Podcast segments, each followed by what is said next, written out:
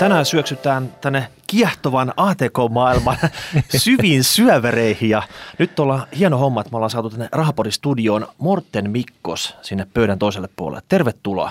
Kiitoksia. Joo, siis tämä on niinku aivan loistava juttu, koska muuten nämä meidän, tosiaan tämä meidän ATK-osaaminen, kun se ei ole ihan sitä, mitä se voisi olla, niin tämä voisi olla aika tylsä jakso.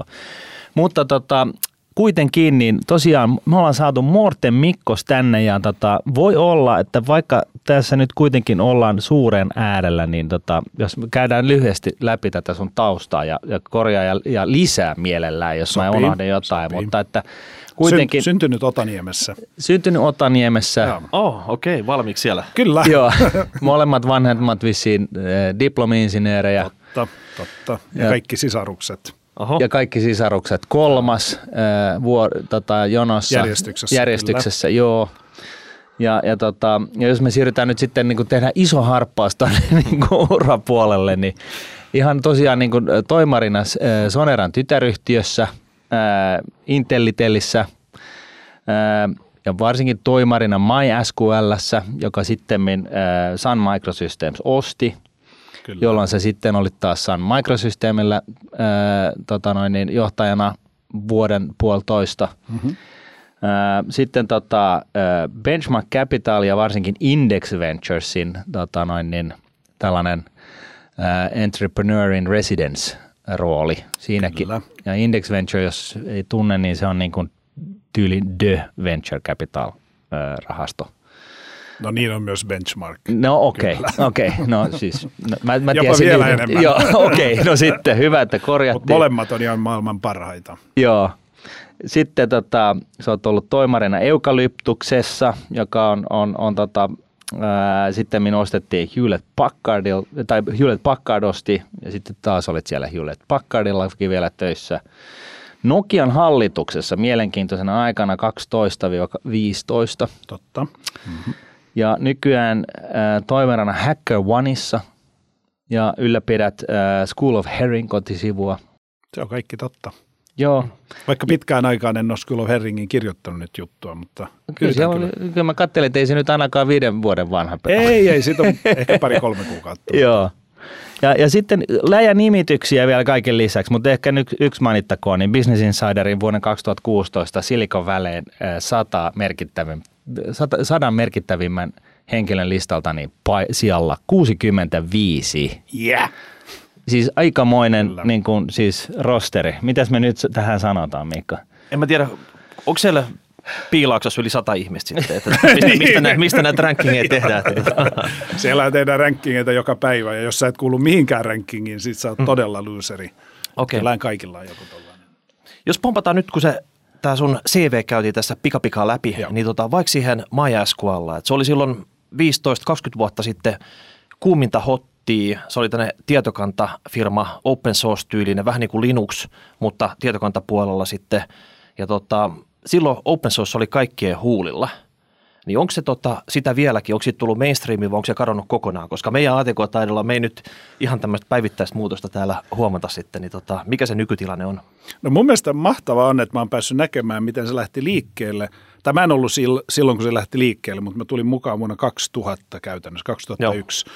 jolloin ei vielä avoin lähdekoodi ollut – yleisön hyväksynnässä tai edes tiedossa. Et silloin kun me oltiin myymässä sitä, niin ihmiset sanoivat tai firmat sanoivat, että, että tänne ei sit mitään avointa lähdekoodia ja GPL-lisenssi on kielletty. Ja sitten me nähtiin se hurja nousu ja miten siitä tuli sellaista, että, jokainen, että sä oot, et ole typerä, jos sä käytät sitä, vaan olet typerä, jos sä et käytä sitä. Ja nyt se, siitä on jo tullut sellaista mainstreamia, että kaikki tekee sitä ja kaikki pilvipalvelut on täynnä avointa lähdekoodia. Ja Amazonin AVS-palvelussa on tosi paljon MySQL-koodia, jolla ne pyörittää RDS ja Auroraa. Eli niillä on miljardien liikevaihto, joka perustuu siihen softaan, mitä alun perin Helsingissä kehitettiin täällä, sitä MySQL vuonna vuodesta 1995 eteenpäin. Okei. Okay. Eli ei ollut todellakaan turhaa se pitkät illat silloin pakersitte sitä tota, jossain kellarissa vai missä, missä te tota, laitoitte Siinä oli niin jännää se, että se oli täysin hajautettu organisaatio. Oli kolme perustajaa, kaksi Ruotsista ja yksi Suomesta ja sitten mä tulin toimitusjohtajaksi, oli ehkä kymmenkunta muuta tyyppiä. Niin kaikki teki työnsä kotoa, että meillä ei ollut mitään toimistoa. Ja silloin kun mä tulin toimitusjohtajaksi, mä sanoin, että hei, hei pojat, että jos me ollaan tällainen osakeyhtiö, niin meillä pitää olla headquarters, että meillä pitää olla pääkonttori jossain, jossa on, on kirjanpito ja sellaiset. Ja, ja perustajat sanoivat, että, että over my dead body, että mitään toimistoa ei saa olla, että se tappaa yrityskulttuurin.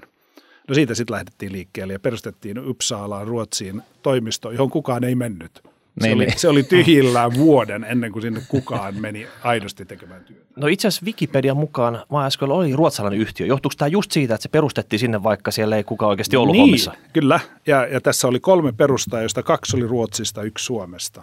Mutta suomalainen perustaja rakensi itse tuotteen, eli sä voit väittää, että MySQL on suomalainen tuote, jota lähti viemään maailmalle ruotsalainen firma. Okei, eli mä melkein niin kuin Tämä on vähän niin kuin tuttu juttu jotenkin. Niin. Kuulostaa tutulta. Niin. Mun Viki... Vähän niin kuin saabit, jotka valmistettiin uudessa kaupungissa, mutta sitten niin. siinä oli ruotsalainen firma. Ja Mersu ja näin. Ja sitten tuon kuulemma mukaan niin myöskin tämä tämä tota, sydämen tähdistin, kuinka näkyy niin kuin kaikissa telkkareissa aina, kun sulla laitetaan sydän kiinni, Joo. tai siis tota, pulssi kiinni, otetaan pu, sulta pulssi, niin kuin se, se, joka piippaa, niin se on kuulemma niin kuin myöskin niin suomalaisen insinöörin keksiämä, mutta Hmm. The Urban Story Goes, että hän oli tehnyt sitä täydellisenä ja siinä ei ollut mitään nappeja ja, ja nappuloita ja sitten hän lähti myymään sitä jenkkilää ja sanoi, että joo, okei, okay, this is really good, but you know, we really need to have the gauges. Ja sitten hän piti sitä niin typeränä juttuna, että hän lähti, suuttui ja lähti himaan ja sitten joku muu osti sen oikeudet ja teki sillä hirveästi rahaa. Tämä kuulostaa ihan tyypilliseltä suomalaiselta tarinalta. Eikö? Mutta MySQL ei ollut sellainen tyypillinen suomalainen ei. tarina, koska siitä rakennettiin aivan uskomaton taloudellinen menestys, jos mä saan itse näin sanoa. Totta kai. Kun sitten se arvioitiin miljardiin taalaan ja siitä perustajille tuli lähes kolmanne siitä koko, koko potista, niin se on ihan valtava tulonsiirto maailmalta Pohjoismaihin. Kyllä, Kyllä. Voisiko sanoa, että tässä niin MySQL, kun, se, kun tosiaan tätä, tätä tota noin avointa lähdekoodiajattelua ja tällaista niin kuin, ä, kollektiivista tavallaan osaamista survotaan niin kuin, tavallaan siihen tuotteeseen, niin onko tämä nyt sitten, katsoo sun, sun niin kuin, uraa siitä eteenpäin, niin on ollut paljon nimenomaan tällaista, tällaista niin kuin kollektiivista kollaboraatiota niin kuin agendalla. Onko se, onko se niin, että tämä, pitääkö tämä niin kuin tulkita paikkansa ja, ja lähtisikö se täältä MySQLasta? Joo, se varmaan pitää paikkansa ja mä oon itse tajunnut sen vasta myöhemmin. Et nyt kun mä niin kun katson taaksepäin, niin mä ymmärrän, että – Mä olen hyvä tekemään työtä sellaisten kanssa, jotka vapaaehtoisesti tekee työtä ja sellaisten kanssa, niin kuin mä välillä vitsailen, jotka on vähän liian fiksuja omaksi edukseen. Tai niin kuin, että, että ne, on, ne on niin fiksuja, että ne, ne kaipaa sellaista yhteisöä ja apua siihen, että miten, miten se työn tulos saadaan toimitettua. wunderkindit. Niin, niin. Että jos älykkyysosamäärä nousee tosi korkealle, niin sitten tulee myös silloin, tarvit, silloin tarvitaan sellaista koordinoivaa apua, jota, jota mä oon edustanut. Ja se on todella antoisaa, koska silloin pääsee tekemään työtä sellaisen superfiksujen ihmisten kanssa, jotka arvostaa sitä, että joku sitten hoitaa ne kaupalliset puolet ja hoitaa myynnin ja sellaista. Ja sitten syntyy paljon hyvää, yhteistä hyvää, Joo. koska ne niin, niin vapaasti jakaa sitä. Ja sitten me myös varmistetaan, että ne saa korvauksen siitä, että tässä ei ole mitään riistosta kyse mihinkään suuntaan. Juuri näin. Ja se jos... on aika mielenkiinto- mielekästä ja mielenkiintoista olla tekemässä sellaista työtä, jossa niin kuin yksittäiset pelurit, henkilöt, ihmiset ei pystyisi mitään järkevää tekemään, mutta heti kun ne laitetaan kaikki kasaan ja kaikki tekee yhdessä, niin siitä syntyy sellaista niin kuin tuhatkertaista potentiaalia, joka syntyy ikään kuin ei mistään. No jos hypätään suoraan tähän Hacker Oneen, mikä nyt on no, niin ajankohtaisemmin, niin, niin sinnehän on, onko se 70-80 000 hakkeria verkostossa. Josta... Meillä on 500 000 hakkeria. Niin, niin siis tämä oli tämä tieto on vissiin viime viikolta. Niin. Että, tota, joo. Kyllä. Mutta onks... no, niitä tulee lisää 250 000 vuodessa nyt tätä tahtia meidän ja, verkostoon. Ja meidän ATK-taidolla, niin hakkeri oli nyt tämmöinen tota, ystävällismielinen tietokoneguru, e, se oli eri kuin krakkeri sitten. Se on eri kuin krakkeri. Se on, se on hyvä, hyvin tärkeä ö, ero. Ja jotkut ihmiset luulee, että hackeri on jotenkin paha tai huono tai rikollinen, mutta jos ne on rikollisia, niin me kutsutaan heidät rikollisiksi. Joo.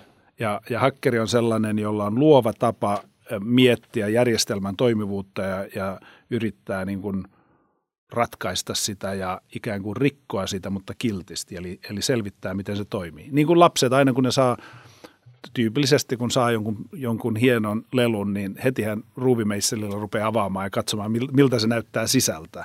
Ja se on sitä samaa hakkerimentaliteettia, että haluaa ymmärtää, miten maailma toimii. Eli nyt sä oot kasannut 500 000 tämmöistä kaveria. Kyllä. Te, te, teidän, tota, miksi sä puhut tästä? Onko tämä niinku, tota, tämmöinen yhteisö vai tota, työporukka vai millä tämä nyt No me Suom- käytetään kaikkia nimityksiä. Yleensä puhutaan yhteisöstä, että tämä on niin hakkeriyhteisö, mutta Joo. me myös puhutaan, että tämä on vähän niin kuin digipartiolaiset. Okay. Mm. Että tässä niin kuin Robert Baden-Powell, kun hän perusti partioliikkeen 110 vuotta sitten, niin hän näki silloin ympärillään nuoria toimettomia miehiä, lähinnä miehiä silloin, mutta nykyään mm. se on sekä että.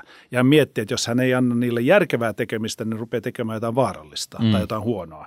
Ja sitten hän vei heidät leirille, pyysi, että ne itse organisoituu, että ne oppii taitoja ja että ne tekee hyvän teon joka päivä. Mm. No sama meillä on häkkäreiden kanssa, että me pyydetään, että ne itse organisoituu, me kehitetään niiden taitoja, me annetaan niille hienoja sellaisia prenikoita ja badgeja ja merkkejä, kun ne suoriutuu jostain, ja sitten ne yhdessä tekee hyvää maailmalle. Eli vähän te olette pelilistänyt tämän yhteisön sitten, että siinä rankingissa siellä sisäisesti edetään, että kukaan niin kuin noheva kaveri voi tulla ohituskaistaa sinne ihan toppin lyhyessä ajassa. Ja, Ehdottomasti, mm. niin kuin tapahtuu koko ajan. Niin esimerkiksi kun Jack Cable oli paras meidän Hack the Air Force-ohjelmassa, hän löysi 20 haavoittuvuutta. Hän oli 17-vuotias lukiokaveri Chicagosta.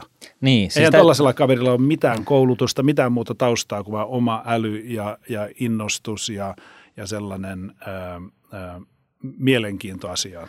Tässä, tässä on niin, niin tosiaan joo. taustaksi, niin, niin tota Hack the Air Force, niin ennen sitä oli vissi Hack the Pentagon ja, ja, ja mm-hmm. muita tällaisia. Eli joo. Yhdysvalloissa niin kuin nämä, nämä niin kuin kaikista haavoittuvimmat ja, ja todella suurien niin kuin, äh, hakkerointiuhkakuvien niin kuin kohteena olevat tahot on pirauttanut Mortenille ja sanonut, että hei, että vitsit sä pistää sen armeijan hyökkää meihin ja hakekaa sieltä kaikki heikkoudet. Ja, ja, ja, sitten tota, ja, ja tämä on niinku, toimii tällaisena niinku palveluna, että, että tota, kohdistetaan kaikki maailman taitavimmat hakkeroijat johonkin tiettyyn kohteeseen, kaivetaan sieltä kaikki heikkoudet ja sitten pystytään niinku paikkaamaan näitä heikkouksia. Aivan näin. Ja se alkoi siitä, että USA puolustusministeri – itse teki päätöksen vuonna 2016 ja silloin ne valitsi meidät – ja ne, ne ihan konkreettisesti soitti meille ja sanoi, että nyt me ollaan valittu teidät pyörittämään tätä Hack the Pentagon, tulkaa nyt tekemään se, että meillä on ehkä maailman suurin armeija, mutta teillä on maailman suurin hakkeriarmeija. Onko tämä Powell tai kuka oli? Puolella? Ei, kun se oli Ash Carter, joka oli puolustusministerinä. No miltä tuntuu? Soittiko hän sulle kännykkään, kun sä olit tota, no, niin menossa ostamaan Starbucksista kahvia? Vai Suurin piirtein. Sovitaan, että tarina on tällainen. en ole miestä koskaan tavannut, enkä ole puhunut hänen kanssaan, että todellisuus oli vähän erilainen, mutta kyllä ehkä voidaan kehittää sellainen, sellainen tarina, että hän soitti mulle ja joo. Mitä tämä käytännössä tarkoittaa? Mitä sä voisit kertoa jostain tämmöisestä esimerkkikeissistä, että okei, te saatte toimeksiannon, Joo. nyt se alkaa tiettynä ajanhetkenä ja sit sä mobilisoit sun hakkeriarmeijan ja tota, sit se kestää jonkun aikaa ja vai mitä se käytännössä menee? Joo, joo mehän tehdään niitä nyt sadoille, tuhansillekin y- yrityksille. Elisa on asiakas, Lähitapiola on asiakas täällä Suomessa, Goldman Sachs, Toyota, EU-komissio, kaikki tällaiset, niin kuin mä sanoin, satoja tai 1500 asiakasta yhteensä. Ja kun ohjelma alkaa, niin me käynnistetään ohjelma ja, ja silloin kerrotaan osallistujille säännöt, koska voidaan sanoa, että tämä, tämä web-sovellus on mukana, mutta tämä ei ole, ja mobiilisovellus on joko mukana tai ei. Eli pitää laittaa, laittaa puitteet ja säännöt heille. Ja sitten ne vaan lähtee hakemaan, ensin ne tekee sellaista tutkiskelua, sellaista reconnaissance, jossa ne katsoo, että mistä voisi löytyä haavoittuvuuksia. Sitten kun ne rupeaa löytämään niitä, ne raportoi meille. Ja kun me käynnistetään uusi ohjelma, niin aina löytyy 24 tunnin sisällä ensimmäinen. Mm-hmm. Ja, ja tuossa Hack the Pentagonissa kesti 13 minuuttia, ja kun me tehtiin Hack the Air Force, niin siihen meni kahdeksan minuuttia, niin ensimmäinen aukko oli jo löytynyt. Ja sitten nämä hakkerit raportoi ne meille ja me sitten arvioidaan, miten vakava se on. Sitten se menee, menee paikkaukseen ja paikkaa sen ja sitten maksetaan hakkerille palkkio siitä, mistä se, mitä se löysi. Ja palkkion suuruus on suhteellinen siihen riskiin, mitä se, se aukko olisi tuonut mukanaan, jos sitä olisi käytetty ö, rikollisesti. Joo, ja siis nythän puhuttiin siitä, että puhuttiin Pentagonista ja, ni, ja Yhdysvaltojen Joo. ilmavoimista, eli voi kuvitella, että ne, ne aukot ei ole välttämättä jätetty sinne niin kuin lojumaan, vaan, vaan siis tosiaan siellä on yritetty tehdä niin kovat systeemit kuin olla ja voi, ja siltikin kahdeksassa minuutissa teidän porukat löysi Joo. jonkun aina, aina löydetään, ja tähän mennessä me ollaan löydetty Pentagonin eri järjestelmistä 11 000 tietoturva-aukkoa, jotka ne on paikannut, ja niitä tulee lisää. Nyt puhutaan jotta mekin ymmärretään meidän ATK-taidolla, niin mikä tämmöinen aukko on? Onko se joku reikä siinä Pentagonin kyljessä sitten, totta, totta, mistä, mistä voi vähän kurkistella sinne sisään vai tota, mitä se konkreettisesti Se on aivan, aivan näin, mutta softamielessä. Sä meet esimerkiksi webbisaitille, joka on joku Pentagonin vaikkapa sisäinen saitti, jossa hoidetaan matkalaskuja – No sit sä ajattelet, että mitä, mitä kriittistä siinä nyt on matkalaskuissa. Mm. Mutta jos sä oot vieraan vallaan edustaja, sä tiedät kuka matkustaa minnekin, se on erittäin erittäin herkkää tietoa.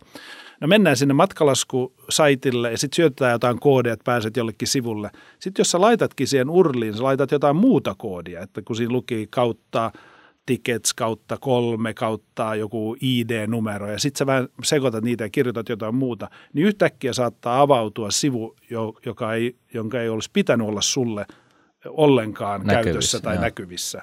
No se, se on aukko, eli sä pääsit murtautumaan sivulle, jolle, johon sulla ei ole mitään asiaa. Ja sitten kun sä oot siellä sivulla, niin sä ehkä keksit jonkun tavan, millä sä saat sen palvelimen, webipalvelun suorittamaan jotain sun komentoja – ja silloin sä oot jo vallannut sen palvelimen ja sä pääset eteenpäin sieltä ja sitten lopulta sä oot ihan sisällä verkostossa, heidän verkostossa ja pystyt lukemaan heidän tietoja. Eli tämä niin kuin leffoissa näkyy semmoinen tota, sininen aloitussaitti, missä lukee FBI isolla ja sitten siinä on kaksi kenttää. Sinne käyttää Juuri.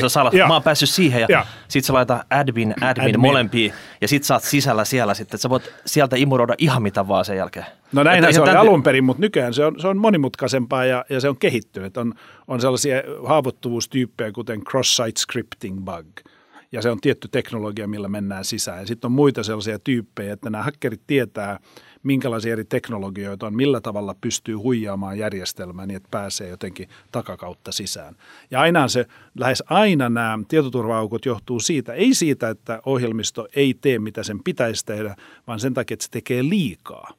Että ohjelmisto on lähes aina sellaista yliinnostunutta, että se heti kun se saa jonkun koodin, niin se yrittää palvella sitä ja se ei ole osannut kieltää tiettyjä komentoja. Ja sitten kun hakkeri keksii, mikä se on, ja hän syöttää sen, niin hän pääseekin ohittamaan kaikki tietoturvatarkastukset, kaikki sisäänkirjautumiset ja sellaiset, ja yhtäkkiä ne on sisällä. Ja siinä sääntö on myös sellainen, että sitten kun pääset sisään, niin sä lopetat siihen. Että sä et saa avata tietokantoja mm. tai tiedostoja, vaan Joo. ilmoitat heti, että pääsit sisälle. Näin se toimii. Okei, mutta se ei ole useinkaan johdu siitä, että olisi vaikka ne serveri käyttöjärjestelmä jäänyt päivittämättä tai jotain muuta Se voi olla sitä.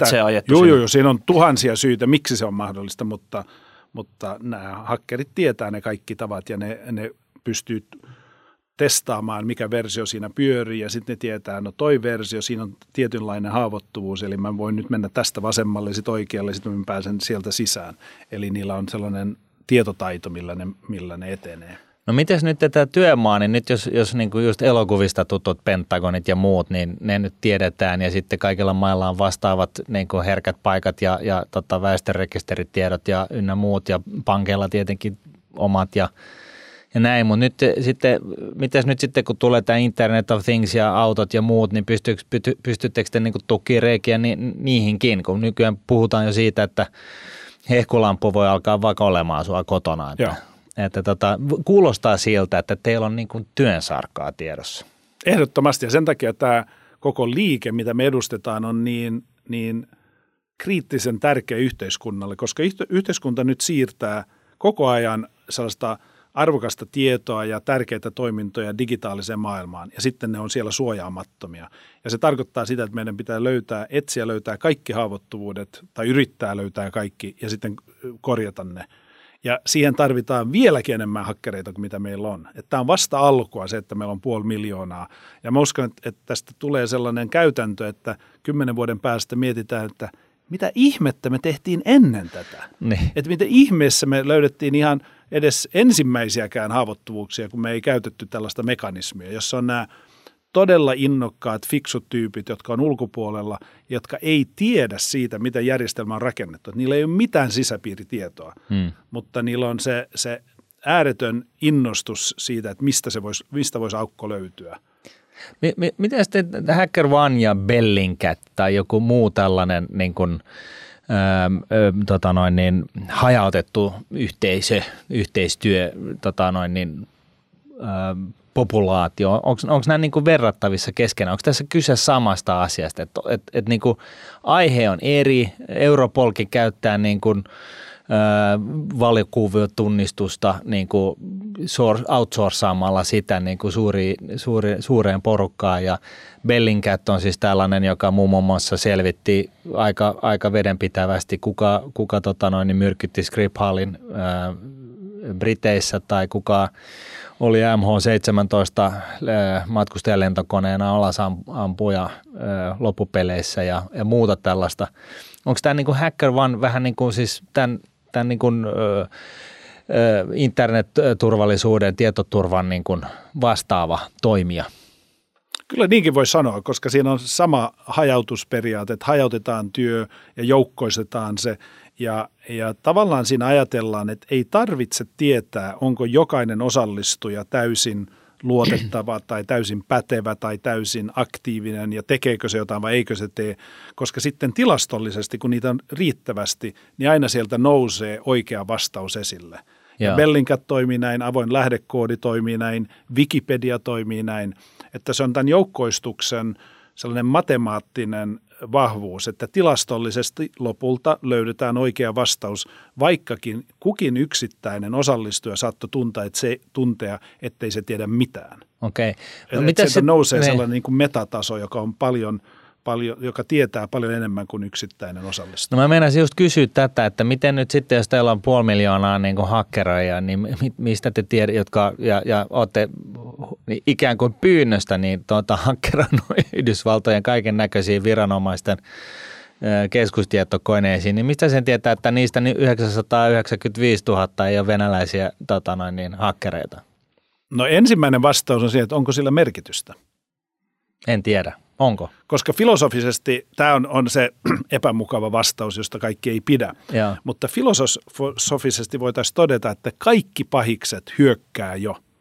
Eli se, että me tuodaan uusia hakkereita, jotka yrittää murtautua sisään, niin se ei voi pahentaa tilannetta, koska kaikki rikolliset on jo mennyt sinne. Ne ei odota kutsua. Niin just.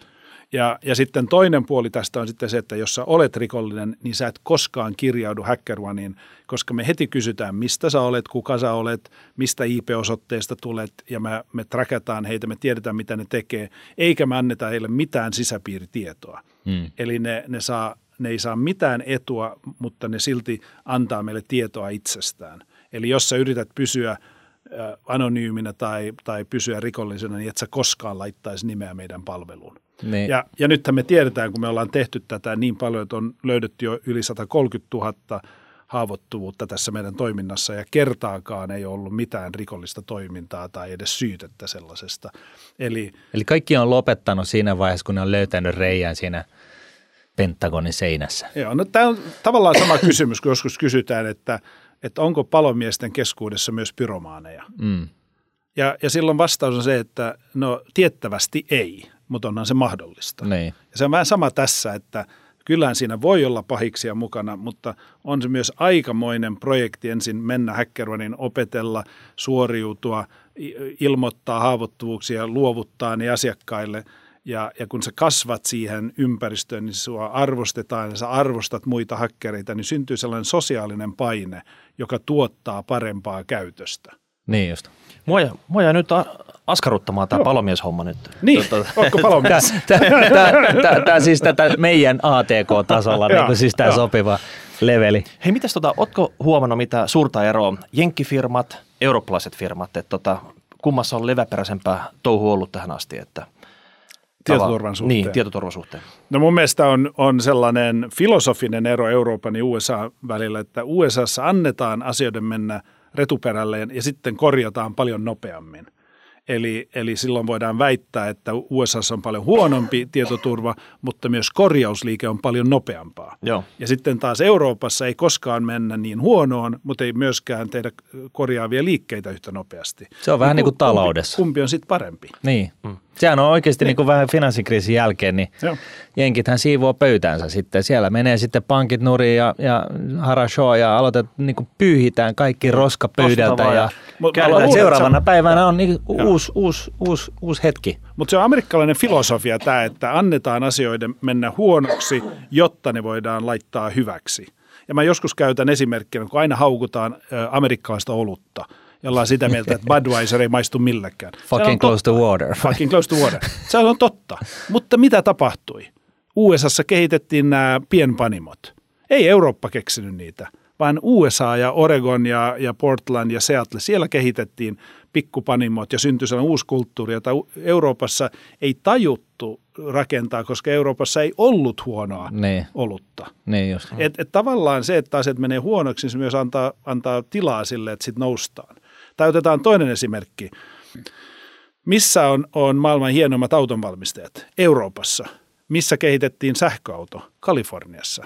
Mm. Eli taaskin kun USAssa oli sellaisia autoja, mitä niillä on, jotka kuluttaa niin paljon bensaa, niin siellä tarve kehittää sähköauto oli suurempi kuin Euroopassa, jossa ikään kuin oli paremmat autot jo ennestään. Eli jenkit on vähän niin kuin sellainen, äh, siis mä, mä tykkään tästä ajatuksesta, että, että jenkit on käytännössä kaikki eurooppalaiset äh, yrittäjät äh, historiallisessa perspektiivissä, koska joskus aikoinaan niin kai, mitä ne on ollut, kun paitsi yrittäjä, ne, jotka on ottanut sen one-way-tiketin niin kuin Atlantin yli jollain, jollain höyrylaivalla ja mennyt maailmaan tuntemattomaan ja sitten var, niin kuin luottanut itseensä ja lähtenyt rakentamaan sitä uutta tulevaisuutta siellä, niin, niin jenkithän on niin kuin periaatteessa siinä mielessä, DNA-mielessä tällaista niin pärjääjäkansaa, joka rakastaa sitä underdog Joo, mutta, mutta silloin pitää olla tarkkana, mitä se tarkoittaa sanalla yrittäjä. Kyllähän Euroopassa on enemmän ja parempia yrittäjiä, mutta USA on paremmat kasvuyrittäjät.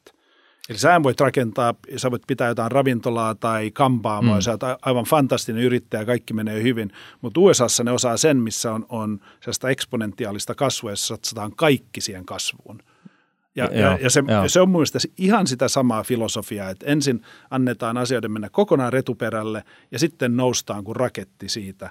Ja sitten syntyy sellaista sykliä, jossa koko ajan tuhoutuu ja rakentuu ja tuhoutuu ja rakentuu. Ja se on stressaavaa niille, jotka ei tykkää siitä, mutta se pitkän päälle on tuottanut parempaa tulosta kuin tämä eurooppalainen säntillisempi tapa hoitaa Yritetään asioita. ylläpitää niin kuin niin. olemassa olevia rakenteita. Ja. Eli ja, luova tuho on se jenkki, joo, jenkkimeininki. Ja nythän me nähdään, että kiinalaiset on siinä vieläkin kovempia kuin amerikkalaiset. Eli satsaa vieläkin enemmän, rakentaa vieläkin nopeammin uusia yrityksiä. Ja nähdään, että Piilaakso on – sellainen hidas kopio Kiinasta tavallaan. Niin. Okei, jos ei mennä vielä Kiinaan, kun se, tota, se, on, niin. se on kaikille vähän niin. tuntemattomampi juttu. Nämä, mutta, nämä palomiehet jäi keskustelematta. Kyllä, mutta ei, unohdetaan palomiehet hetkeksi. Mutta mitä siellä tota, Piilaaksossa, mikä on siellä kuumit hottia tällä hetkellä? Niin, sähän että, asut, että, tosiaan asut Piilaaksossa ja onks, olet siellä, niin, eikö? Että, että onko siellä, että kaikki satsaa nyt tämmöisiä alusta teknologiafirmoihin siellä vai, vai mikä siellä niin kuin kuplii pinnalla, mistä me ollaan vielä kuultukaan? Aina tätä kysytään multa ja, ja mulla ei ole mitään järkevää vastausta siihen. Tai yksi järkevä vastaus voi olla se, että siellä kuplii kaikki. Siellä koko ajan kiehuu ja kuplii ja siellä on kaikki maailman trendit ja ne on aina päällä jossain. Ja kun siellä on seitsemän miljoonaa ihmistä, jotka kaikki tekee tekkiä, niin sieltä löytyy ihan mitä vaan ja mä en voi tietääkään mitä löytyy, koska mä keskityn, keskityn siihen, missä mä olen hyvä. Joo. Silikon väleissä seitsemän miljoonaa talousalueella asuu 7 miljoonaa ihmistä. Eihän ne kaikki ole tekkialalla. No, ei, mutta niin kuin Suomi kuitenkin, Suomi kokoinen maa. Okei, mutta onko kaikki menossa pilveen? Onko se minkään näköinen semmoinen megatrendi siellä sitten? Onhan se pitkään ollut, se, mutta sehän on, on vanha trendi, se alkoi 2006. Okei, onko siellä jo trendi, että sieltä tullaan pois? pois. pois. Ei, mutta aina mietitään, että mikä on seuraava askel. Ja, niin. ja tässä on Clayton Christensen, tämä, tämä bostonilainen professori, on puhunut siitä, että miten arvoketjussa aina siirrytään ylös arvoketjussa näin, mutta välillä mennään myös taaksepäin, koska yhtäkkiä se vaikea asia onkin, löytyykö jostain alapuolelta. Ja vähän niin kuin ä, tietokoneprosessorit on välillä ollut hyvää bisnestä, välillä huonoa bisnestä, bisnestä riippuen siitä, onko se se vaikein ö, osa – tai kohta tuota arvoketjua. Ja nyt kun mennään pilveen, niin sä voit väittää, että ensin rakennettiin hardista ja sitten päälle softaa ja nyt softan päälle pilvipalveluita ja se on joku huipennus. Mutta mä uskon, että siinäkin on aaltoliikettä, että sit jossakin vaiheessa me mennään takaisin ja kehitetään uusia äh, siruja, uusia tapoja äh, tehdä laskentaa ja, ja nämä kvanttitietokoneet on esimerkki siitä, että ne saattaa mullistaa tuon pinon kokonaan. Ja silloin ollaan pois pilvestä ja ollaan takaisin ihan perusfysiikan tasolla ja mietitään, miten laskentaa tehdään niin kuin kvanttitasolla. Että toi huomio liikkuu arvoketjussa ylös ja alas. Ja, ja siinähän, jos sä mietit just jotain liikemiestä, että mistä, tai naista, liikehenkilöä, niin miten sä tiedät, mihin pitää satsata, niin sulla pitää olla sellainen käsitys, että missä on se pullon kaula, jossa on kova tarve eikä ole kunnolla ratkaistu sitä mitä ikinä haastetta siinä on, niin mene sinne perustamaan yritystä. No kerro meille, älä kerro me, kenellekään muulle, mutta kerro meille, missä se pullonkaula on tällä tiedä, hetkellä. En minä tiedä, ja mulla, mulla ei ole ideoita, enkä mä välttämättä ymmärrä sitä, että aina kun mä mietin jotain tällaista, niin mä kysyn mun kavereilta, että mikä on nyt hottia, miss, niin, mihin pitäisi kuuminta mennä. hottia. Niin, kuuminta hottia. No, ja ne sanoi tietoturva viimeksi, ja sitten mä ajattelin, että hitsi, onko mun pakko tehdä tietoturva. No, no mitäs nyt, jos saisit vielä kaksikymppinen just tota, saanut kätees ton... En mä ole vielä kaksikymppinen. Joo, joo, mutta jos... Mä olen mielessäni 15-vuotias poika. Okei, sä oot vasta 15-vuotias. Mutta mut sanotaan, että jos sulla olisi niinku 20 uraa tähän, niinku niin, tällä niin, hetkellä. Niin, Saisit nyt, palaisit nyt sinne vaikka tota Otaniemeen, aloittaisit siellä tietotekniikan opinnot, niin mikä se suuntautuminen tällä hetkellä olisi? Että sä oot tehnyt niinku kattavan uran, sulla on tota, Tolkuton. Tietokantaa, ollut pilvipalveluita, ollut varmaan kaikkea siltä väliltä. Niin mihin sä tällä hetkellä itse ottaisit sille, että sä tuntuisi, että tämä olisi semmoinen hyvä juttu, tämä on semmoinen, mikä vetää maailmalla, niin mihin sä erikoistuisit? Mun mielestä on, on ihan totta, niin kuin kaikki sanotte, että tekoäly on sellainen kasvava alue, alue, josta pitää olla paljon syvempää ymmärrystä. Ja mua kiinnostaa tekoälyn rajapinta sellaisiin sosiaalisiin asioihin, niin kuin moraali, moraalisäännöt ja eettiset säännöt ja, ja, ja lait ja, ja lain noudattaminen. Miten sä saat aikaan sellaista tietotekniikkaa, joka osaa edustaa sitä, mitä vaikkapa joku, joku eduskunta päättää.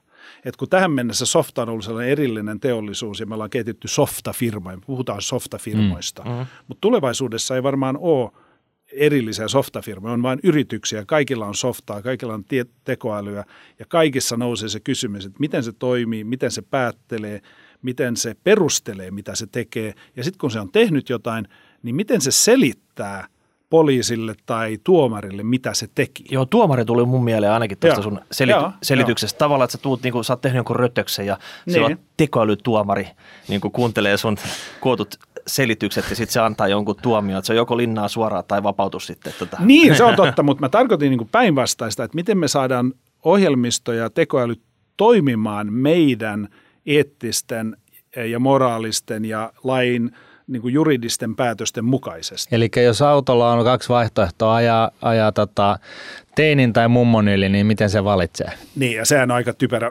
esimerkki sinänsä. Kyllä. Kyllä, se, kyllä siitäkin voi lähteä liikkeelle. Ja meille tulee paljon tilanteita, joissa tekoäly joutuu edustamaan meidän tahtotilaa. Mm. Ja, ja miten me saadaan se edustamaan sitä, ja sitten kun se on edustanut sitä, niin miten se selittää, miten se sen teki.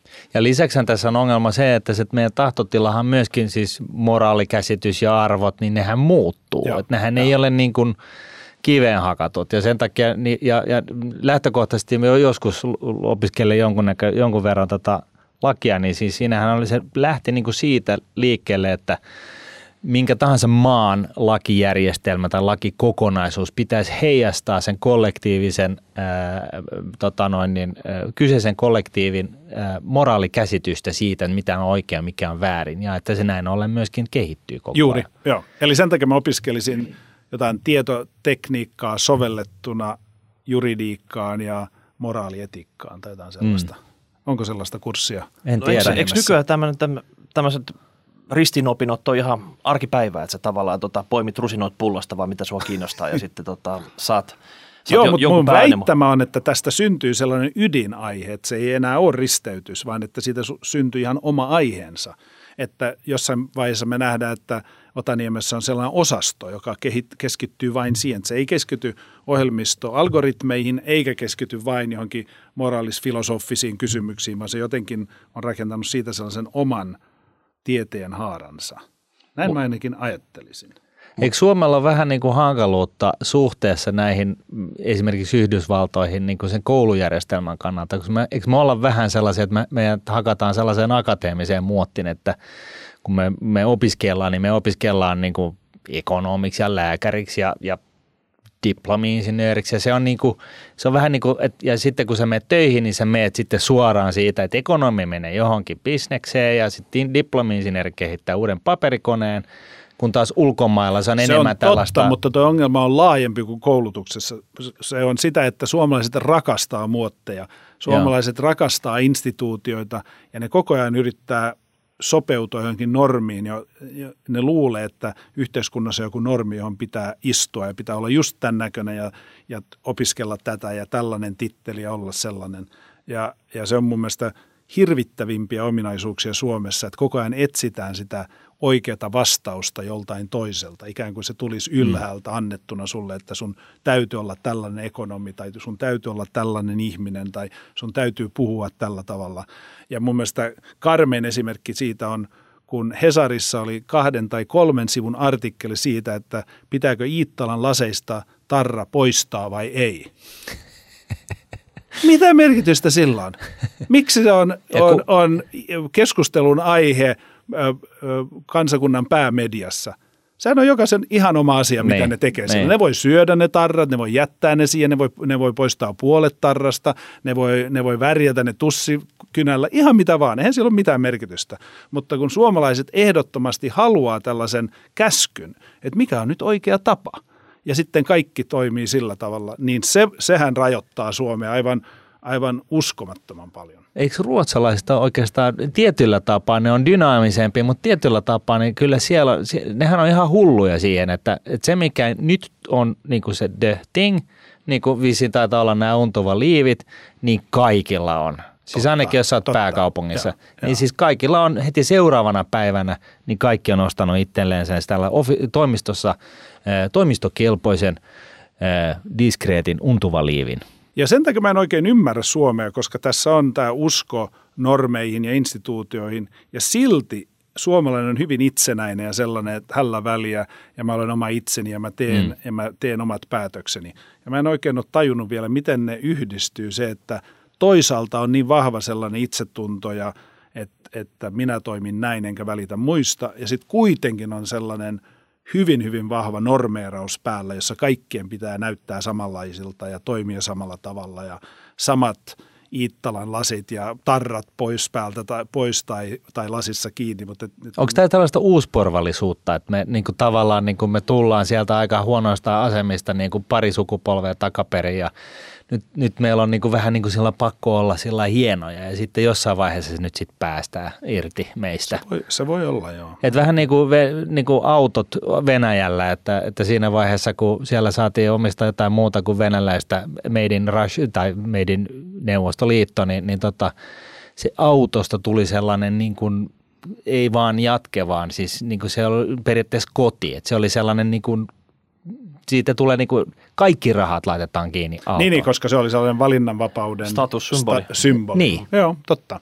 Mutta mä en ymmärrä, miksi Suomessa ei, ei ole niin kuin laajempaa ei. kirjoa, mitä ikinä on, koska voisi hyvin olla. Niin. Kun täällä kuitenkin ollaan – vaikkapa taiteen puolella, muotoilun puolella on niin, niin kuin crazy ja tehdään ihan mitä vaan. Niin Mutta kyllähän me ollaan oltu arkkitehtuurissa esimerkiksi Alvar Aalon vaan panttivankeina pitkään. niin, totta. Et, et, et siis liian iso mies, no Saarinen myös, mutta siis niin kuin liian iso mies suomalaiseen arkkitehtikoulutukseen, siis jo, jossain määrin. No, mä en ole asiantuntija, mutta... Mm. No niin, jouduttiin kunnolla sivuraiteille. Todellakin, että, ei se haittaa. Se on niin, joskus, missä se, ne palomiehet? Mm. Me ei ole vieläkään palo, niin. palomiehiä. ei, ei ole tullut WhatsAppille mitään ratkaisua tähän. Tota, okay. Jatketaan eteenpäin. Akeda, miten tota hei, tämmöinen koodaaja nyt, niin kansiko se sun mielestä jäädä tuhertaa sinne omaan mökkiinsä tänne Suomeen vai lähteä nyt sinne... Hyvien piila- yhteyksien varrelle. Niin, vai lähteä sinne piilaaksoon sitten vuolemaan kultaa. Että tota, missä, missä hänestä tehdään nyt oikein niin kuin jumalallinen kooderi sitten? No jumalallinen kooderi syntyy sen kooderin omassa päässä ja itsessään se voi olla ihan missä vaan. Se voi olla Mongoliassa tai Etelänavalla tai USAssa tai Suomessa. Ei sillä ole merkitystä. Mutta me ollaan rahapodissa. Niin kuin, että, että miss, Nyt miss, me ollaan missä? rahapodissa. Jos niin, haluaa niin. tienata rahaa, niin voi lähteä piilaaksoon, mutta piilaaksossa on myös ö, kustannustaso paljon paljon korkeampi. Eli kannattaa tehdä sellaista arbitraasia, että itse asuu halvalla alueella ja sitten myy työn tuloksia kalliille alueelle ja silloin tienaa kaikkein eniten. Eli pitäisi muuttaa Suomesta kaikkein köyhimpään valtioon ja sitten myydä etätyönä Piilaakson, Piilaakson tuntiliksoilla työtä, niin silloin tulee eniten ö, tätä buying poweria. No mikä on sellainen tuntiliksa on? Että konsultti Suomessa on semmoisen huntti 150 siltä väliltä, sit kun sä teet jotain IT-hommia – niin mikä piilaksossa, että onko se kymmenkertainen vai viisinkertainen vai mitä se voisi Mä en edes tiedä, mitä, mitä tuntiliksat on, mutta siellä jos palkkaa koodaajan, niin vuosi palkka on luokkaa 100 000 taalaa, se voi olla 150 000 taalaa. Jos on todella kokenut koodaaja tai manageri, se on 200 000.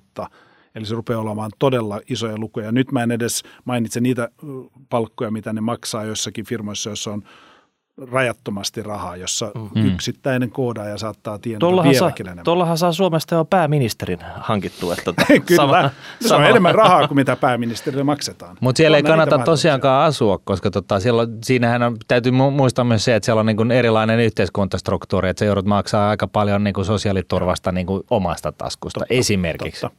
Mutta sitten jos sä haluat elää jossain, missä on halvempaa, niin sä voisit vaikkapa elää ja asua Nevadassa, jossa ei ole veroa – niin silloin se tienaa tosi Mitä? hyvin. Siis Huitsin Nevadassa? Huitsin Nevadassa. Okay. Siellä ei makseta veroja. Pitäisikö meidän siirtää tämä Siellä on, on tiettyjä veroja, mutta, mutta yksityishenkilö ei maksa veroja. niin. Tai sitten muuttaa ainakin Oregonin osavaltion, jossa on kivoja paikkoja, jossa kustannustaso on alaisempi ja yhteisöt pienempiä, että siellä on tosi kiva asua. Mm. Niitä voi kuitenkin olla töissä – etänä piilaaksoon, mutta kyllä varmaan Suomestakin voi. Mut, okei, okay, mutta siis niinku tavallaan tekoäly, moraaliset kysymykset ö, ohjelmoituna tekoälyyn koodaamista tässä niinku jossain klusterissa on niinku se, se niinku the hotspot. Niin, ei kun sä kysyt, mitä minä tekisin. Niin. Toi oli vain mun oma preferenssini. En okay. mä tiedä, mikä on hotspot. Hotspottia on tekoäly, data science, machine learning, kaikki nämä. Ja sitten kaikki, mikä liittyy ihmisiin. Et nythän me ollaan puhuttu paljon teknologiasta, mutta kaikki merkittävät teknologiat on sellaisia, että ne ymmärtää ihmisen luonteen hyvin ja ne tekee sellaisen käyttöliittymän tai käyttö tavan, joka on ihmisille niin mukava ja mieluisa, että ne ostaa sitä tuotetta enemmän kuin mitään muuta. Eli jos sä oot sen rajapinnan asiantuntija, niin se vasta on hyvä bisnes. No mitäs onko Suomen koulutuspolitiikka huomioinut nämä, jotka on nyt hottiin, vai vieläkö sitä opetetaan Kobolin jotain alkeita tuolta tota, polilla? No mun mielestä, jos sä oot sellainen kova tyyppi ja sä aiot pärjätä maailmassa, niin et sä välitä siitä, mitä koulutusjärjestelmä tarjoaa. Niin onko nämä kovimmat äh, hakkerit teillä, niin ei ole mitä kouluissa käynyt, ne on itse oppineita kaikki. Kyllä, kyllä. Mitä et, et, helposti luullaan, että koulutusjärjestelmä pitäisi tarjota sulle jotain, mutta mä oon sitä mieltä, että ei. Me kouluun, jossa, jossa tykkäät siitä, mitä ne tekee, jos, sä et ole, jos se ei ole riittävän hyvää, niin me jonnekin muualle. Tänä päivänä kaikki tieto, tieto löytyy internetistä ja lähes kaikki tieto on ilmaista – Sä voit kouluttautua ihan mihin vaan ilmaiseksi. Sä et saa sitä diplomia, sä et saa professoreita, sulla ei ole muita opiskelijoita, joiden kanssa tehdä niitä tehtäviä yhdessä, mutta itse tiedot löytyy aivan ilmaiseksi webistä. No mä luulen, että varmaan tämä ATK-ala on just semmoinen, missä oikeasti niillä diplomeilla ei ihan hirveästi tee mitään, vaan se oikeasti sun niinku käytännön osaaminen joka, jonka sä esität Joo. sitten, niin tota, se ratkaisee tämän. Eikö se, eikö se... Turha valittaa koulutusjärjestelmästä, mm. mitä mä tarkoitan. Ja mun mm. aikaan 80-luvulla polilla, niin en siellä edes käytännössä opetettu tietotekniikkaa juurikaan. Mitä siellä sitten opetettiin? No kaikkea muuta. Okay. Koneen piirustusta ja no. ties mitä lujuusoppia. Hammasrattaita. Hammasrattaita. Sen takia me menin Fysson osastolle, jotta mä pääsin eroon kaikista hammasrattaista ja sellaisesta. Mm. Hei, jos pompataan tähän tota, suomalaiseen teknologiafirmojen ylpeyteen, tai ehkä ainakin semmoisia, jotka on ollut, niin tota Nokia, ja sä, säkin olit siellä hallituksessa, niin millä mielellä sä oot nyt kattonut tässä, kun tota pari päivää lasketeltu oikein niin kuin liukasta pulkkamäkeä alaspäin, että et tota, ainakin tässä... Nyt, nyt on oston paikka. Se on totta, mutta nyt pitää sekä selvittää, että mistä se johtuu, että, että onko niin kuin Nokia sun näkemyksen mukaan niin tipahtanut tämmöisessä teknologisen – os, osaamisen keihään kärjestä sitten, että oikeasti, että silloin syy sille, miksi se osakekurssi on nyt hyvä, ei melkein puolittunut kohta, niin tota, on missä se on tällä hetkellä. No se täytyy muistaa, että osakekurssi on aina, se on ulkopuolisten antama arvio. Että se on ikään kuin yleisön taputus. Ja yleisö taputtaa, mille haluaa taputtaa. No nyt ei taputeltu. Tuota. Ei taputeltu, mutta, mutta se, ei ole, se ei ole kuitenkaan suora ilmaisu siitä, mitä yrityksen sisällä tapahtuu ja mikä on tositilanne. Ja jos se tippui niin paljon kuin se nyt tippui, niin sen tarkoittaa, että, että sijoittajat oli jotenkin, ei ollut riittävän tarkasti seurannut tilannetta, koska ei se voi tulla tuollaisena yllätyksenä. Tietenkin voi mm. tulla huonoja yllätyksiä, että sitä mä en kiellä, mutta se suuri pudotus siinä, niin se kertoo yhtä paljon analyytikoista ja sijoittajista, kun se kertoo yrityksestä, ja se saattaa jopa kertoa enemmän heistä, kun se kertoo yrityksestä. No tuossa oli periaatteessa kaksi asiaa, jotka, jotka niin pisti ulkopuolisten ögaan niin sanotusti. Ja yksi oli se, että, että tota keväällä niin tosiaan jaettiin niin kuin osinko neljään osaan ja, ja tota, tai siis päätettiin, että nyt aletaan jakaa osinkoa neljästi vuodessa. Ja, ja tava, tavallaan puoli vuotta sen jälkeen niin todettiin, että ei hemmetti, eihän meillä ole varaa jakaa mitään osinkoa.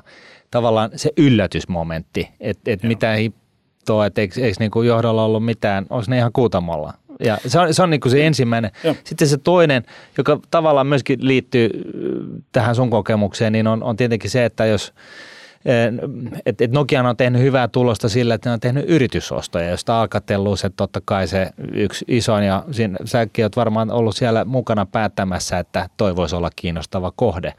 Ja, ja sitten kuitenkin tällaisissa, niin, niin riskihän on aina se, että että niin kuin yrityskaupasta ei synny sitä operi, operatiivista tehokkuutta ja taseeseen ja hirveällä ja goodwillia. Et, et tota, Tämä niin kuin tavallaan niin kuin ulkopuolisin katsoen, niin, niin tässä on niin kuin tavallaan ollut se pelko, että koska tulee merkki siitä, että Nokia ei oikein pysty siihen operatiiviseen tehokkuuteen kuin esimerkiksi Huawei tai, tai Ericsson. Ja tämä tavallaan niin kuin osuu ehkä just sellaiseen – huolenaiheeseen. Se on totta, ja tietenkin se aina tarkoittaa jotain, jos johto antaa uutta tietoa ja se, se poikkeaa vanhasta, niin kyllä se jotain tarkoittaa. Mutta mä aina katson näitä asioita niin vähän filosofisemmin ja ajattelen, että jos me halutaan, että yritys, jossa me omistetaan osakkeita, jos me halutaan, että ne tekee rohkeita vetoja ja että ne satsaa kasvuun, niin silloin meidän pitää myös tottua siihen, että se ei ole niin ennustettavissa kuin muut yritykset. Että sellainen yritys, joka on täysin ennustettavissa, jossa ei koskaan tule yllätyksiä, ei myöskään koskaan tule mitään isoja voittoja tai sellaisia. Tämä on mielenkiintoinen pointti. Se on vähän niin kuin, että jos, et sä, jos sä opittelet laskettelemaan ja sä et koskaan kaadu, niin sä et niin, yritä tarpeeksi. Niin, niin. Et, et varmaan siinä on tapahtunut jotain nyt, missä ne, ne luuli olevansa vahvempia, mutta eivät kuitenkaan olleet tai jotain. Ja, mutta, mutta se tavallaan myös kuuluu siihen, koska tässä pitää tehdä liikkeitä ja pitää satsata jotain, pitää luottaa johonkin ja ajatella, että okei, ei ole vielä kunnossa, mutta me luotetaan siihen, että me saadaan se kuntoon. Mm. Ja sitten kaikista niistä satsauksista, sellaisia niin kuin – satsauksia on kymmeniä tai satoja, niin aina löytyy niitä, jotka eivät onnistu. Mm. Ja sitten välillä, jos on, on monta sellaista niin kuin samanaikaisesti tai yhteen pötköön, niin sitten koko yritys kärsii jonkun aikaa.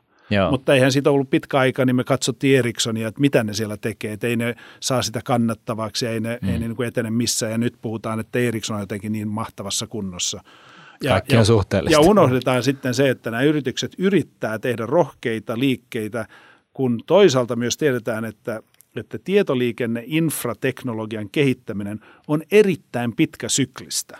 Hmm. Sä voit kehittää jonkun mobiilisovelluksen päivässä, mutta kauanko kestää kehittää joku 5G, 5G tällainen joku laite tai, tai reititin. tukiasema, reititin, joku tällainen. Se on varmaan kymmenen vuoden sykli sitten. Joo, ne on jotain sellaista monen monen vuoden syklejä. Ja sillä, silloin taistellaan sen kanssa, että täytyy pysyä niissä pitkissä sykleissä ja yritetään kuitenkin tehdä sellaisia rohkeita vetoja, joilla saadaan enemmän markkinaosuutta ja me edetään nopeammin kuin kilpailijat.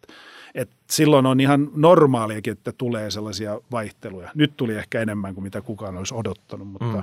No, mitäs, Mutta, niin. Niin. no mitäs sitten ne kaverit siellä? Sä tunnet Riston, eli hallituksen puheenjohtaja Risto Siilasmaa – niin onko tämä Riston, se kristallipallo, mitä hän tuijottaa, niin onko se vielä niin kuin kirkas vai sumea nyt tota, tämän, tämän kvarttelin Näin meidän tuloksen? kesken. No mun tehtäväni ei ole kommentoida Nokiaa tai Ristoa tai mitään mm. sellaista, mutta mä voin sanoa, että Risto on aivan fantastinen hallituksen puheenjohtaja erittäin kyvykäs siinä teknologiassa, johtamisessa ja osaa lukea viestejä ja kuunnella muita, että, että hyvinkin tasapainoinen ajatteluprosessi hänellä päällä ja, ja, ja en, mä en voi mitään muuta olettaa kuin, että tässä on, että hän osaa tämän laittaa kuntoon, mitä ikinä. Mä en edes tiedä, mikä siinä nyt ei ole kunnossa, mutta mm. et, kyllä Jos siinä mikä. on niin pätevää mm. porukkaa, että ne osaa sen kaiken laittaa kuntoon. Ja sen takia mä sanon, että nyt on hyvä oston paikka, koska – hermostuneet analyytikot ja, ja omistajat on laskenut hintaa, mutta ei se tarkoita, että firma olisi sen huonompi. Firmaan oli ennen ilmoitusta ja ilmoituksen jälkeen käytännössä täsmälleen sama firma – ulkopuoliset vaan antoi sille erilaisen hinnan. Joo. No, tietty mutta, se, tietty mutta yritys erolla, ei muuttunut. Tietty sillä erolla, että se oli vielä keskiviikkona osinkoa maksava firma ja tota, tällä hetkellä se ei enää ole sitä, että on sellainen pieni, pieni ainakin asennemuutos siinä tapahtunut. No se on totta, mm. mutta, mutta sehän on, on myös yrityksen, kuuluu sen niin kuin työkaluihin, että se voi maksaa osinkoa, voi olla maksamatta osinkoa, se voi satsata äh, välillä enemmän äh, tehdä sijoituksia tai, tai investointeja ja sitten välillä maksetaan enemmän, enemmän osinkoja. Taas jos sä odotat jotain täysin ennustettavaa käyttäytymistä, niin, niin silloin sun pitäisi etsiä sellaisia yrityksiä, jotka toimii sellaisilla markkinoilla. Niin no siis tämä on tämä kvartterikapitalismi-ongelma, että, tota, että välillä tulee näitä ylös-alas menoja. Ei Nokia ihan hirveästi kerro tekemisistään muuta kuin sitten näissä tulosjulkistuksissa, että tota, et sen takia se vähän sahalee tässä. Mutta tota, pakko sanoa, että kyllähän tuo iso yllätys oli, mikä viime torstaina tuli, että oliko kurssilasku 2000-luvun suuri, mitä Nokialla oli, niin kyse, kyse aika monet analyytikot ja muut sijoittajat yllätti sitten. Mutta mut toisaalta niin se, mikä mun mielestä tulee tässäkin keskustelussa vahvasti esille sinusta, niin no, on se just se, että sä vertaisit tätä niin eurooppalaista ja amerikkalaista ää, ATK-kulttuuria ja sitten automaailmaa ja, ja nyt myöskin tässä – puhutaan tällaisista kokoisista tota, yrityksistä ja niiden, niin kuin, että, että niiden pitää niin kuin, että niin kuin rapatessa roiskuu tyyppinen juttu, niin kuin asenne niin kuin ylipäätänsä, että, että tota, pitää uskaltaa tehdä ja pitää niin kuin siivota pöytä, jos homma ei toimi ja sitten aloittaa uudestaan ja tehdä parempi – No, no sehän tiedetään jopa tieteellisesti, että jos katsotaan pitkällä tähtäimellä, että mitkä yritykset pärjää tai mitkä ihmiset pärjää tai mitkä kansakunnat pärjää tai mikä ikinä se ryhmä tai kokonaisuus on, niin se, sitä ei mitata sillä, että kuka tekee eniten mokia tai kuka erehtyy eniten, vaan se mitataan sillä, että kuka osaa nopeiten palautua mistä ikinä, mistä niistä ongelmista, jotka ehdot, kuitenkin mm. väistämättä tulee. Eli, eli pitäisi aina miettiä sitä, että mikä on yrityksen tai henkilön tai jonkun kyky palautua ongelmatilanteesta. Ja se kertoo siitä, että onko se pitkällä tähtäimellä hyvä sijoitus vai ei. Ja näin minä katson yrityksiä, eikä sillä sit merkitystä, että tippuuko ne välillä ja mm. nouseeko mm. ne välillä. Sama tarkoittaa sitä, että ne, jotka haluaa ostaa, ne saa nyt halvalla, ja sitten kun hinta on korkeammalla, ne, jotka haluaa myydä, voi myydä kalliimmalla. Okay. Mutta eikö se ole, eikö se, ole se, mitä niin kuin rahapoddilaiset haluaakin, että, että, että hinta vaihtelee? No Vai siis, haluatteko, että osakehinnat pysyy aina samanlaisina? No mä luulen, että suuri osa kuulijoista kyllä tykkää semmoista tasasta miksi? nousukiitosta. No mutta siis tämähän on mielenkiintoinen kysymys, koska siis just onhan se... Niin Paremmat toisa... mahiksethan on silloin, kun se sahaa. Niin, jos osaat ajoittaa se, mutta, mm. mutta kyllä, Joo. Mutta Joo. sehän ei saa kovin nopeasti, että tässä on sykliton päiviä ja viikkoja ja kuukausia, mm. että siinä ehtii hitaampikin reagoida, jos haluaa. No sanotaan näin, että meidänkin asiakkaista 60 000 niin omisti Nokiaa ainakin ennen tätä tulosjulkistusta. Jos siitä lähti 30 pinnaa nyt hinnasta pois, niin aika monta miljoonaa ja, ja sanotaan niin kuin vihasta säästäjää nyt on, että ne kyllä nyt miettii sitten, että onko johtoja, suri ja koko firma semmoisessa hapessa – osaako ne vie sen homman vai tämä on nyt se viimeisin näyttö. Tämä on vähän niin kuin urheilijalla, että samalla tavalla, että se sä oot yhtä hyvä kuin sun viimeinen kisa. Että no. jos niinku kisa menee huonosti, niin sitten alkaa, että hei, onko se niinku mut, menettänyt Siinä ei ole logiikkaa, jos ajatellaan, että saat nousta, mutta et saa pudota. Mm. Joo, ja, ja se, se, sehän täytyy sanoa, että, että me Nordnetin asiakkaathan on tyypillisesti aika tunnettuja siitä, että ne ei ui vastavirtaan itse asiassa. Joo, että, tota, Parhaat sijoittajat tekee sen. Niin. Se, mikä ainakin mulle e, tulee hirveän vahvasti tässä esille, on just tämä, että meillä, meillä varsinkin Suomessa, kun puhuttiin jo aikaisemmin, niin meillä on vähän niin kuin sellainen, että me halutaan tietää, että mikä on oikein ja mihin pitää pyrkiä ja se on joku shablona, joka tulee jostain ja joku päättää ja sitten kaikki pyritään Joo. siihen. Me ollaan vähän niin kuin uusporvarillisia tavalla. Me halutaan, että, että... Mä en tiedä, mikä toi, mitä toi sana tarkoittaa. No, en mä tiedä, se kuulostaa, mutta se kuulostaa en, en, mä tiedä, tietääkö kukaan muukaan. Se, se, mulla on sellainen assosiaatio, että, että, tiedät, että on, on sellainen, että näin pitää tehdä ja sitten se tehdään sillä tavalla. Oli se niin kuin perustelu millä, missä kantimissa tahansa en tiedä. Mutta mut joka tapauksessa niin, niin, niin tällainen niin kuin ajattelu ylipäätänsä, että, joka tulee vahvasti esille, niin että et, et, tota, et, et pitää niin kuin uskaltaa tehdä, että et miksi me pyritään niin kuin Suomessa ehkä ja Pohjoismaissakin ehkä, en tiedä, tällaiseen niin kuin tasaiseen menestymiseen sen sijaan, että me oikeasti uskalletaan ottaa niin kuin kunnolla niin kuin asennetta ja, ja tota, tota, yrittää ja uskaltaa tehdä rohkeita päätöksiä. Ja, ja no, ei mennä Nokiaan enää, mutta siis niin kuin periaatteessa siinäkin kai oli jossain silloin, kun se alkoi menee huonosti, kun se oli se palava öljyporauslautta, niin, niin tota kai siinä oli taustalla vähän just sitä, että, että ei, ei, oltiin vähän niin kuin pöhöttyneitä, että ei, ei enää niin kuin uskallettu juosta, tai ei enää juostu sillä tavalla, niin kuin, kun, kun huomista ei enää olisikaan.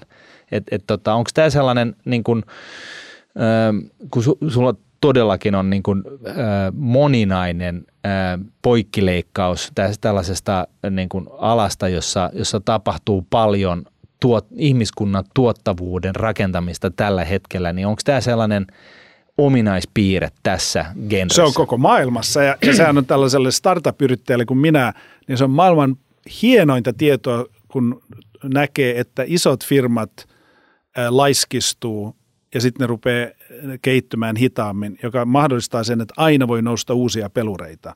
Eli se on mun mielestä erittäin sellaista – positiivista optimistia, optimismia maailmassa, että pikkunen firma voi aina nousta korkealle, koska ne, jotka on siellä, ne laiskistuu ja sitten ne ei näe, mitä tapahtuu. Mm. Mutta sitten toisaalta mä olen myös nähnyt, miten isot firmat uusiutuu itse, niin kuin Nokia teki, joka todistaa sen, että ei, peli ei ole menetetty, vaikka sä olet tosi iso firma, koska jos sä aidosti otat sen tehtävän omaksesi ja päätet, että nyt uudistetaan koko homma, niin se onnistuu. Niin kuin Nokia teki silloin juuri näinä vuosina 2000, suurin piirtein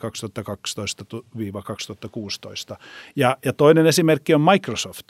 Microsoftillahan ei mennyt taloudellisesti koskaan huonosti, mutta rupesi menemään – se oli sellaista stagnaatiota aivan selvästikin. Ja sitten ne lähti tietoisesti muuttamaan kulttuuria, johtoryhmiä, johtohenkilöitä, hallitusta, kaikkea. Ja nyt kun katsoo Microsoftia, niin se on aivan uudistunut yritys ja sillä on aivan valtavasti työntekijöitä, en edes muista montako sata tuhatta. Niin, Microsoft on melkein harvoin firma, mitkä oli 20 vuotta sitten ihan joku SP500 sen ähm, market capin kärjessä ja siellä oli paljon öljyyhtiöitä sun muuta. Nyt on kaikki Joo. jo tipahtanut veke ja Microsoft on vieläkin siellä. Se on. Vaikka tota kaikki muut pelurit on käytännössä Joo.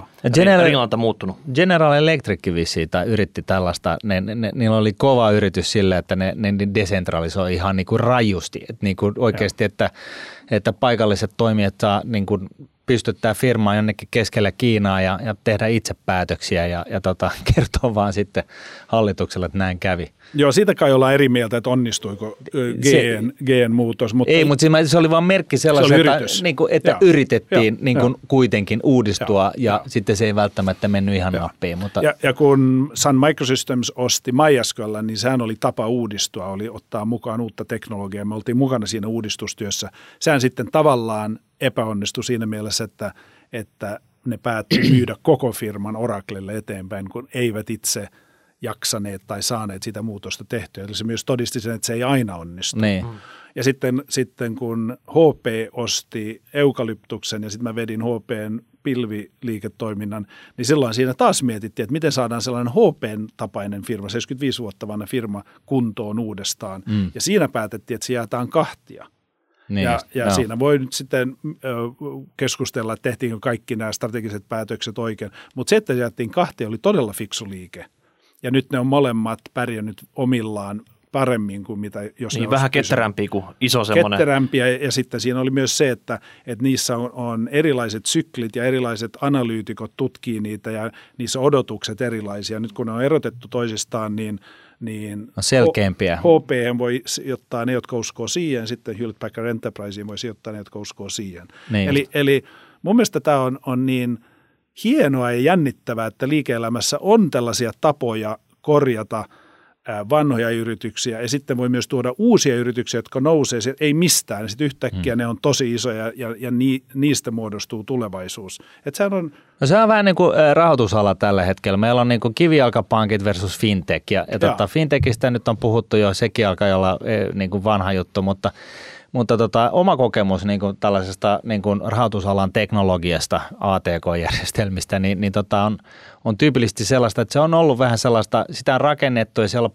todella vanhaa legasia ja, ja sitten se on sellaista purkka, teippi, liima, systeemi, siitä tulee sellainen härdeli ja sitten kun muutetaan jostain tuolta jotain, niin ne ei tiedetä mihin kaikkeen se vaikuttaa. Ei pystytä testaamaan luotettavasti ja se on koko ajan sellaista niin kuin pienten tulipalojen sammuttelua. Ja sitten se taas, että, että tekisi mieli, niin kuin, että tehdä mahtikäskyä soittaa Temenokselle tai jonnekin, että me halutaan uudet systeemit, että tuokaa tänne – että plug and play, ja sehän nyt ei myöskään taas onnistu, että, että tota, ja koko tässä ruljanssissa, niin niin, niin sen, sen niin kuin legacy muuttaminen joksikin ketteräksi, niin se on niin kuin kiinni kulttuurissa, niin kuin yrityskulttuurissa, seinissä ja sitten siinä raudassa ja kaikessa tavassa, mitä tehdään. Onko näillä kivijalkapankeilla niin kuin fair fighting chance näille, näille fintekeille siitä perspektiivistä, mitä, mistä sä katsot maailmaa? Mä en ollenkaan tiedä, koska mä en ole sen alan asiantuntija, mutta mä tiedän kyllä, että jos sulla on joku, joku tällainen olemassa oleva vahva peluri, joka ehkä pelkää, että, että aika ajaa sen ohi, niin niillä on sellaiset taloudelliset muut resurssit, että ne voi osallistua siihen uuteen, jos todellakin on näin, että uusilla on parempi mahdollisuus. Mm. Niin silloin ne voi perustaa niitä tai sijoittaa niihin tai partneroida niiden niin, kanssa. Ostaa kilpailijat pois siitä. Niin, että et tavallaan mun mielestä se ei ole epäreilua, vaikka se olisikin näin. Mutta kyllähän mä myös näen, ja nyt kun mä olen ollut Kaliforniassa 16 vuotta ja mä katson regulaatiota, niin näille isoille firmoille kerääntyy regulaatiota. Kun, kun ne kasvaa siihen, niin sitten yhteiskunta rupeaa sanomaan, että hei, te olette niin isoja, että nyt pitää asettaa teille tällaisia vaatimuksia. Teidän täytyy käydä mm. läpi nämä asiat ja teidän täytyy toteuttaa näitä juttuja, että te ette saa vähentää työvoimaa, ette saa tehdä tällaisia muutoksia. Tässä pitää saada hyväksyntä joltain ammattiyhdistykseltä. Ja sitten rakennetaan sellaisia sellaisia rasitteita näille isoille yrityksille, niin että ne ei pääse niistä irti. Ja, ja sitten kun maailma vaatisi, että ne uudistuu, niin vaikka ne sisäisesti olisi valmiit siihen ja, ja, ja johtoryhmä valmis tekemään päätöksiä, niin sitten niillä on tuhansia sellaisia riippuvuuksia jostain yhteiskunnan asettamista ikään kuin regulaatioasioista. Ja sehän sitten hidastaa sitä, sitä muutosliikettä, joka, on, joka tuhoaa arvoa, koska, koska silloin helposti käy niin, että – että yritysjohto päättää, että no mennään jonnekin muualle rakentamaan jotain, missä meillä on, on aidosti valtaa tehdä päätöksiä ja jätetään tämä vaan tähän. Ja sitten se koko firma murenee ja siitä ei tule mitään. Mm. Että täytyy varoa siinä, kun halutaan, kun yhteiskunta haluaa asettaa sellaista rimaa ja regulaatiota, että näin täytyy toimia, että se on tietyn ajan, se toimii hyvin ja se palvelija työntää liike-elämää tiettyyn suuntaan, mutta jossakin vaiheessa siitä tulee rasite. Onko tämä nyt se Libran kohtalo? Eli Facebook halusi tehdä kryptovaluuttaa ja tota, siellä oli 20 jotain niin kuin huippubrändiä tota noin, niin rahoitusalalta mukana messissä peesaamassa ja, ja Sveitsiin perustettiin perustettiin tota, ei nyt yhtiö, vaan, vaan tällainen niin kuin yhteenliittymä ja, ja, tota, ja kaikkea tällaista. Ja sitten – Zuckerberg joutui ison tota noin, niin, kuulustelun kohteeksi ja, ja huonoksi, huonoksi näyttää menevän, että mitä se on, 2,6 miljardia käyttäjää Facebookilla ja, ja periaatteessa Jenkki lainsäätäjä vähän sitä mieltä, että että, että tuossa syntyy valtio valtiossa, jos niillä on oma raha. Ja, ja siis regulaatio. Ja sitten kun ei pysty reguloimaan, niin sanotaan, että ei. No mun mielestä ydinkysymys siinä on, että jos Libra olisi jonkun muun yrityksen alulle laittama, niin – kävisikö se läpi saman kohtelun kuin Libra käy nyt? Ja mun mielestä vastaus on ei. Mm. Että tässä kyse ei ole niin paljon siitä, mitä Libra on. Ja mun mielestä se on aivan fantastinen aloite. Vielähän ei tiedetä, voisiko se onnistua, ja sen mm. on sen aloitteen tehtävä on selvittää, voisiko se onnistua.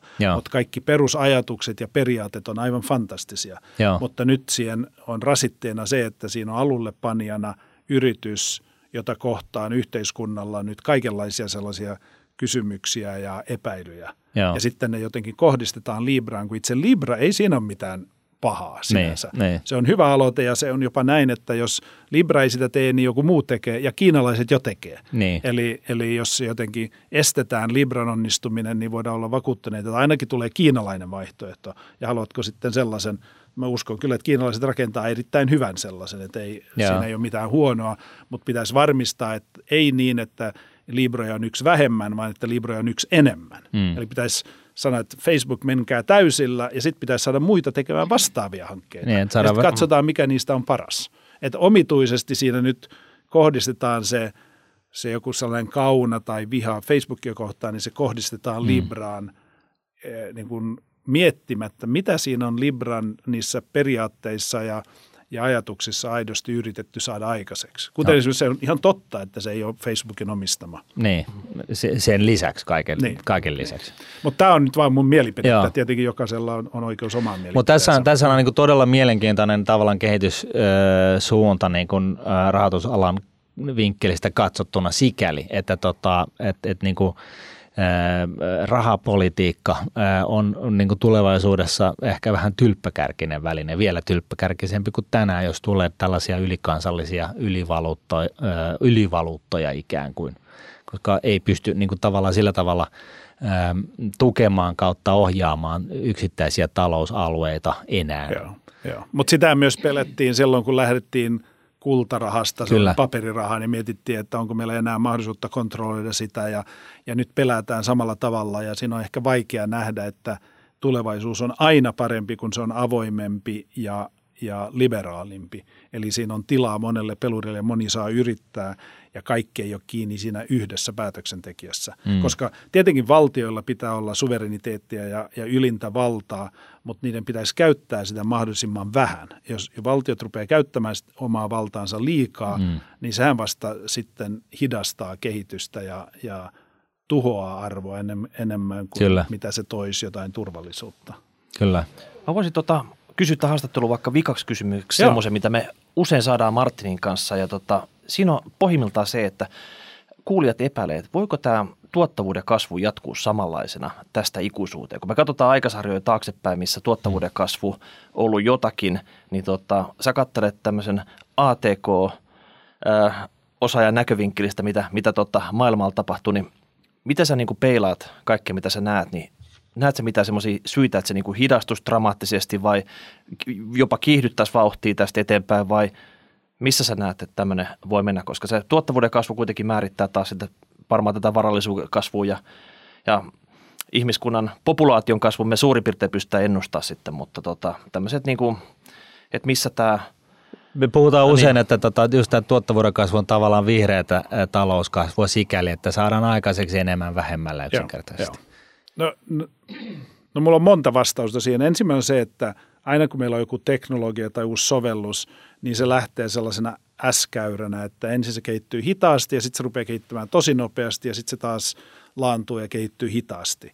Eli sitä, että jos me oltaisiin yhden ainoan trendin varassa, niin silloin tuottavuus nousisi nyt jonkun aikaa ja sitten se lopettaisi, sitten se jäisi johonkin, jollekin Tietylle tasolle. korkeammalle tasolle niin. sitten. Joo. Mutta sitten mä uskon, että tällaisia trendejä on satoja tai tuhansia ja ne on aina poikinut lisää tuottavuutta – että kun tuottavuus nousi siitä, että oli, oli prosessorit oli yhä vaan tehokkaampia, niin se toi tuottavuutta yhteen aikaan. Nyt se ei enää vaikuta niin paljon, mutta nyt on joku muu tekniikka, mm. joku ä, ä, data science ja mitä tietoa käytetään reaaliaikaisesti, niin se tuo tuottavuusparannuksia. Sitten välillä se on tuottavuussovellukset ja välillä se on jotain muuta. Että aina siinä tyypillisesti on jokin teknologiatrendi, joka taas vie sitä eteenpäin. Ja siinä mä olen kyllä teknologia-optimisti, että mä uskon, että kyllä me aina keksitään uusia tapoja tehostaa asioita.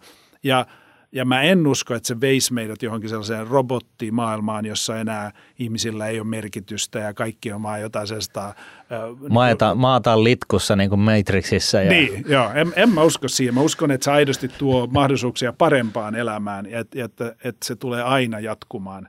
Mutta sitten mä myös uskon, että kun näitä eri trendejä laitetaan yhteen, niin syntyy vääjäämättä sellaista aaltoliikettä. Että välillä tuottavuus ei ehkä laske, mutta se ei myöskään nouse. Se, siinä on stagnaatiota pitkään ja mietitään, mm. miksei mitään tapahdu. Ja sitten se lähtee taas nousuun. Niin tulee umpikuja, mutta sitten pakitetaan hetki ja lähdetään jotain muuta reittiä sitten Joo, kyllä mä uskon, että se, miksei se aina tapahtuisi, koska se on – no vaikea, se on aina tapahtunut, mutta ei ole myöskään mitään syytä, miksi se ei voisi jatkua. Ja, ja meidän mielikuvitus on kuitenkin niin rajallista ja rajattua, että me ei tajutakaan, millä tavalla maailma voi parantua. Mm. Kun katsotaan eteenpäin meidän nykyisellä tiedolla, niin me voidaan olla pessimistejä, että joo, tästä on tulee vain hirvittäviä hirvittäviä jotain, Facebook kontrolloi meidät ja kaikki. Hirvittävä maailmanloppu periaatteessa. Joo, mutta jos on vähänkin vain avartaa näkökenttää, niin löytyy kaikenlaista hienoa, mitä ihmiskunta ei ole vielä keksinytkään.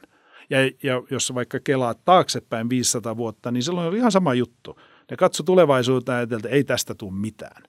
Et, et näillä teknologia, kun ne paranee, niin kaikki valtavaan vaan keskittyy kuninkaille ja kuningattarille ja, ja meillä käy huonosti ja sitten luultiin, että tästä ei tule mitään. Tuli. Galileon potkurisysteemi, tuleva helikopteri, niin se nyt ei ainakaan lennä. Niin, niin nimenomaan. Ja sitten aina kuitenkin tajutaan, että oho, että tuossa on jotain muuta, mitä, mitä ei niin kuin tajuttu. Että mm. pitää osata sen takia mun mielestä paketoida sellaista vanhat asiat pois sellaiseksi rutiininomaiseksi, että voidaan keskittyä täysin uusiin.